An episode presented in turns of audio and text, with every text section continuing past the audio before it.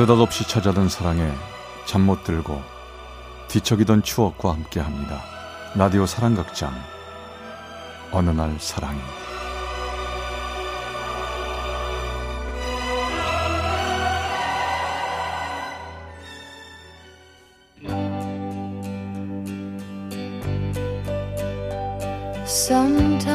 사랑의 체험수기 어느 날 사랑이 311화 내 젊은 날의 음악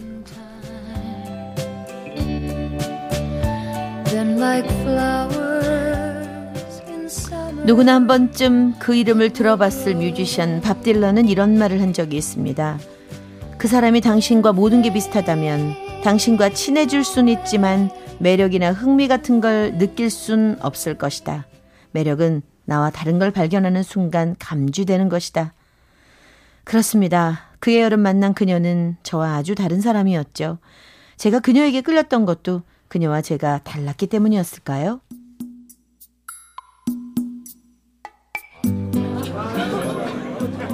자, 다들 여기 집중 좀 해주세요. 오늘부터 우리와 함께 일하게 된 박정수 씨입니다. 박정수 씨는 나랑 음악을 같이 하다가 만났는데 여러분과도 잘 통할 겁니다. 다들 박수로 환영해 줍시다. 환영합니다. 하. 박정수입니다. 좋은 회사와 동료들을 만나게 돼서 행운인 것 같습니다. 앞으로 잘 부탁드립니다. 그해 여름 저는 지방의 작은 건설 회사에 들어가게 됐습니다. 일을 하기 전 음악 봉사단체에서 활동을 했었는데요. 그 단체에서 만난 사장님과의 인연으로 사장님이 운영하는, 운영하는 회사에 입사까지 하게 된 거죠. 그 회사는 특이하게도 사원 대부분이 음악 취미가 있어서 직장인 밴드도 있었는데 제가 거기서 맡은 파트는 드럼이었습니다. 대학 시절 드럼에 빠져있던 제 취미가 의외의 곳에서 꽃을 피우게 된 거죠. 박정수 씨, 잘 부탁해요. 난 옛날부터 드럼 치는 사람이 제일 멋있던데 부러워요. 그러세요? 그럼 좀 가르쳐 드릴까요? 어, 연습실에서 시간 되는 대로 가르쳐 드릴 수 있는데. 아유, 저 악보도 볼줄 모르는데요. 저 그냥 듣고 보는 것만으로도 좋아요. 아, 통성명 해야지. 유정은이에요. 우리 앞으로 잘 지내요. 제 드럼 스틱을 신기하게 쳐다보며 인사를 건네던 그녀. 그런데 그때 전 속으로 좀 놀랐습니다. 그녀는 어, 그러니까 그녀는요. 평범한 여자들과는 좀 달랐거든요. 그래서 처음엔 왠지 좀 주춤했지만 이내 잊었습니다. 스스럼 없이 밝은 말투가 그녀의 다른 점을 잊게 만들었으니까요. 오! 와, 정수 씨 멋있어. 오, 그렇게 드럼 치면 안 힘들어요? 아, 정은 씨 힘들죠. 그래서 이 school 밴드 할 땐 이 팔굽혀펴기 같은 것도 진짜 열심히 했었는데, 근데 요즘 좀 쉬었더니요. 아이 금방 금방 지치네. 그래서 내가 아이스 커피 한 잔 샀다고 하면 아. 무지무지 고마울 거죠. 여기요. 아. 시원하게 마셔요. 아, 고마워요. 음, 음, 아, 아, 좋은데요? 회사 지하에 있는 연습실은 좁고 더웠습니다. 하지만 일이 끝나면 바로 드럼을 칠 수 있다는 생각에 근무 시간이 끝나면 전 곧바로 연습실로 직행했죠. 직장인 밴드에 다른 멤버들이 올 때도 많았지만 연습실은 주로 제 독차지였습니다. 근데 직장인 밴드 경연대회 나간다고요? 연습 잘 돼요? 아니요, 뭐 다들 의욕은 넘치는데 솔직히 합주할 시간도 별로 없어요. 뭐 기타 하시는 분은 댁이 너무 멀고 보컬 맡은 선배는 형수님이 노래하는 건 너무 싫어해서 자주 못 오고 음. 그리고 또 베이스 치는 형님은 어머님이 입원하셔서 아유. 회사 끝나면 거기 가보기 바쁘고 그게 뭐 쉽지가 않네요. 정수 씨는 집에 신경 쓸 일이 적은가 보다. 맨날 연습실 오는 것 같은데. 학교 다닐 때 맨날 드럼에만 빠져 있어서 부모님이 걱정 많이 하셨거든요. 음악 한다고 할까 봐요. 근데 뭐 어찌됐든 지금은 취직해서 그냥 남들처럼 잘 살고 있으니까 마음을 놓으셨나 봐요.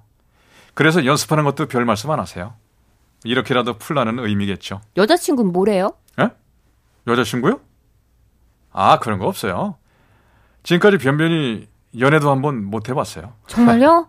그럼 정수 씨, 우리 만나볼래요? 예? 저, 저, 저, 정울 씨를요? 어찌 보면 당돌하기도 하고 어찌 보면 귀엽기도 했던 그녀의 제안에 저는 한동안 얼얼한 기분이 들었습니다. 뭐라고 대답해야 할지 몰라서 멍하게 있었더니 그녀가 먼저 말을 꺼냅니다. 아, 내 얘기를 너무 심각하게 생각했나 보다. 아, 됐어요. 괜히 긴장 마요. 우리 그냥 주말에 바닷가에나 같이 나, 나갈래요? 그건 괜찮죠? 아, 아, 예, 뭐, 그, 그, 좋죠. 그래요. 갑시다. 저의 애매한 태도 때문에 자칫 상처를 받을 수도 있겠지만 그녀는 한결같이 밝았습니다. 그녀의 왼쪽 얼굴은 언제나처럼 절 향해서 환하게 웃고 있었으니까요. 하지만 그 반대쪽 얼굴은 글쎄요.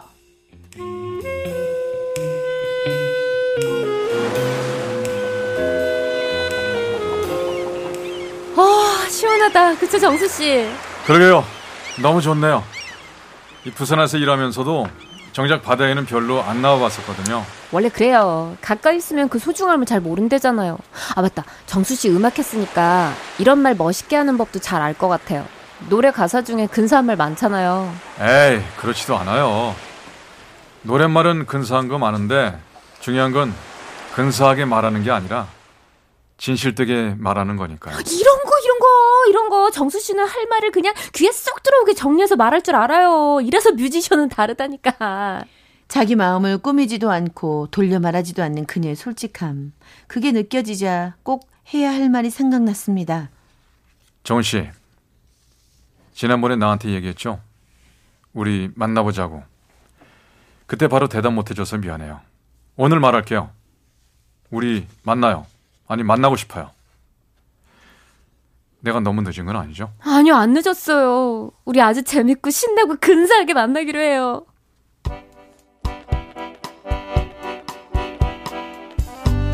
그녀의 왼쪽 얼굴이 햇살 아래 눈부시게 빛납니다. 저를 향해 늘 웃어주던 그 표정 그대로 말이죠. 그리고 그 반대쪽 얼굴은 웃지 않습니다. 아니, 웃지 못합니다. 그녀의 오른쪽 얼굴엔 심한 화상 흉터가 있기 때문이죠. 살점이 어지럽게 엉겨서 굳어버린 그녀의 오른쪽 얼굴은 어여쁜 그녀의 미소를 영원히 뺏고 말았습니다. 그래서 늘 굳은 표정의 어두운 그녀의 오른쪽 얼굴. 그런 그녀의 오른쪽 얼굴은 웃는 대신 눈물을 한 방울 흘립니다. 웃음보다 더 빛나는 눈물 말이죠.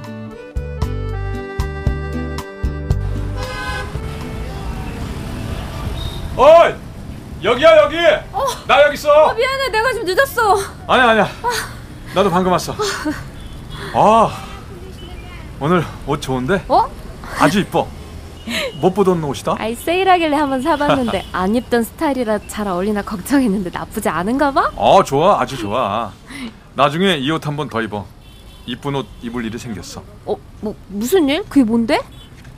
우리 만난 지 1년 지났잖아. 그동안 집에 얘기 안 했었는데 자꾸 선불하는 말씀을 하셔서 내가 정은이 얘기를 했어. 그랬더니 집에 좀 데려오래. 한번 보고 싶대. 어, 그, 그, 그래. 정수 씨, 내 얼굴 가족들도 알아? 아, 구체적인 얘기는 안 했지만 너무 걱정하지 마. 자기는 그냥 나한테 맨 처음 대시할 때처럼 그렇게 하면 돼. 당당하고 솔직하게. 나도 그게 좋아 보였거든. 나도 그랬으면 좋겠는데 정수 씨한테 다가갈 때랑 가족들 만나는 건 느낌이 달라서. 아, 그냥 나만 믿어. 애초에 나만 보고 만난 거였잖아. 우리 그것만 기억하자.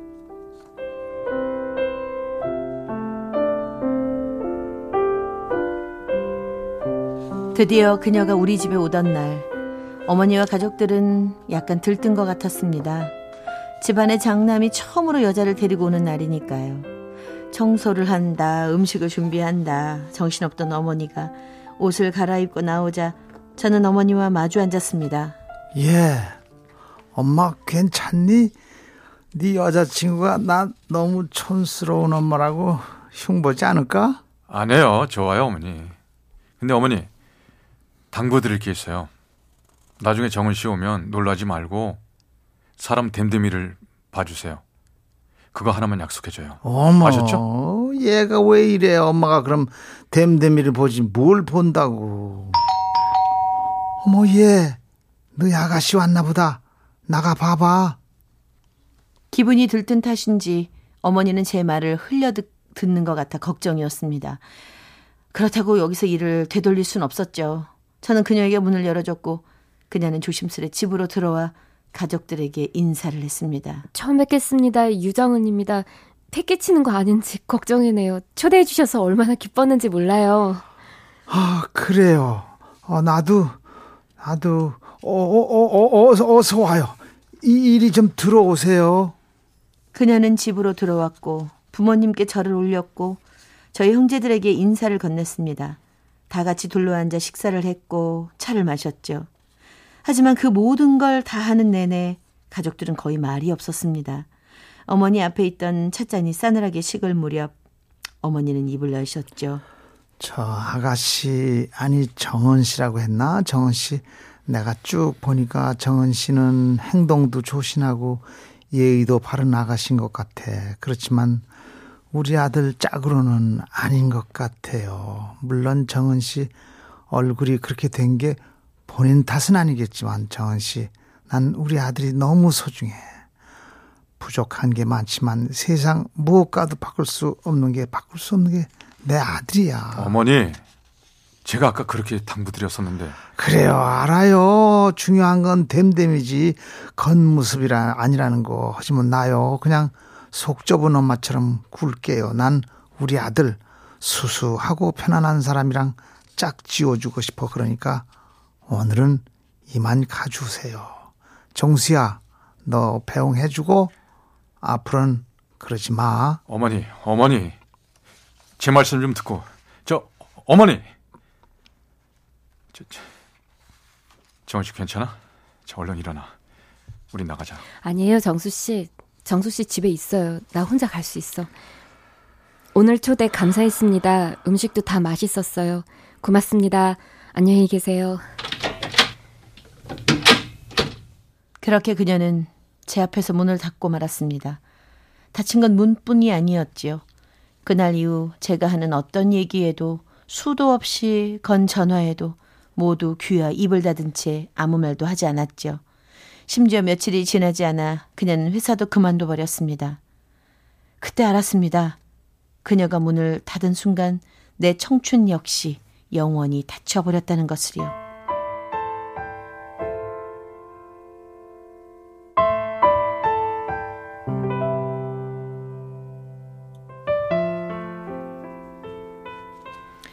한 시대를 풍미한 영국 밴드 레드 제플린의 드러머 존 보넴은 말했습니다.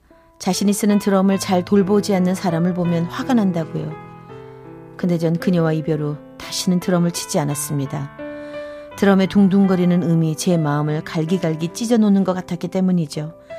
오랫동안 사랑하던 드럼도 제 심장을 뛰게 만들었던 청춘의 북소리도 아득한 기억이 돼버린 지금 전체 인생의 음악을 잃고 말았습니다.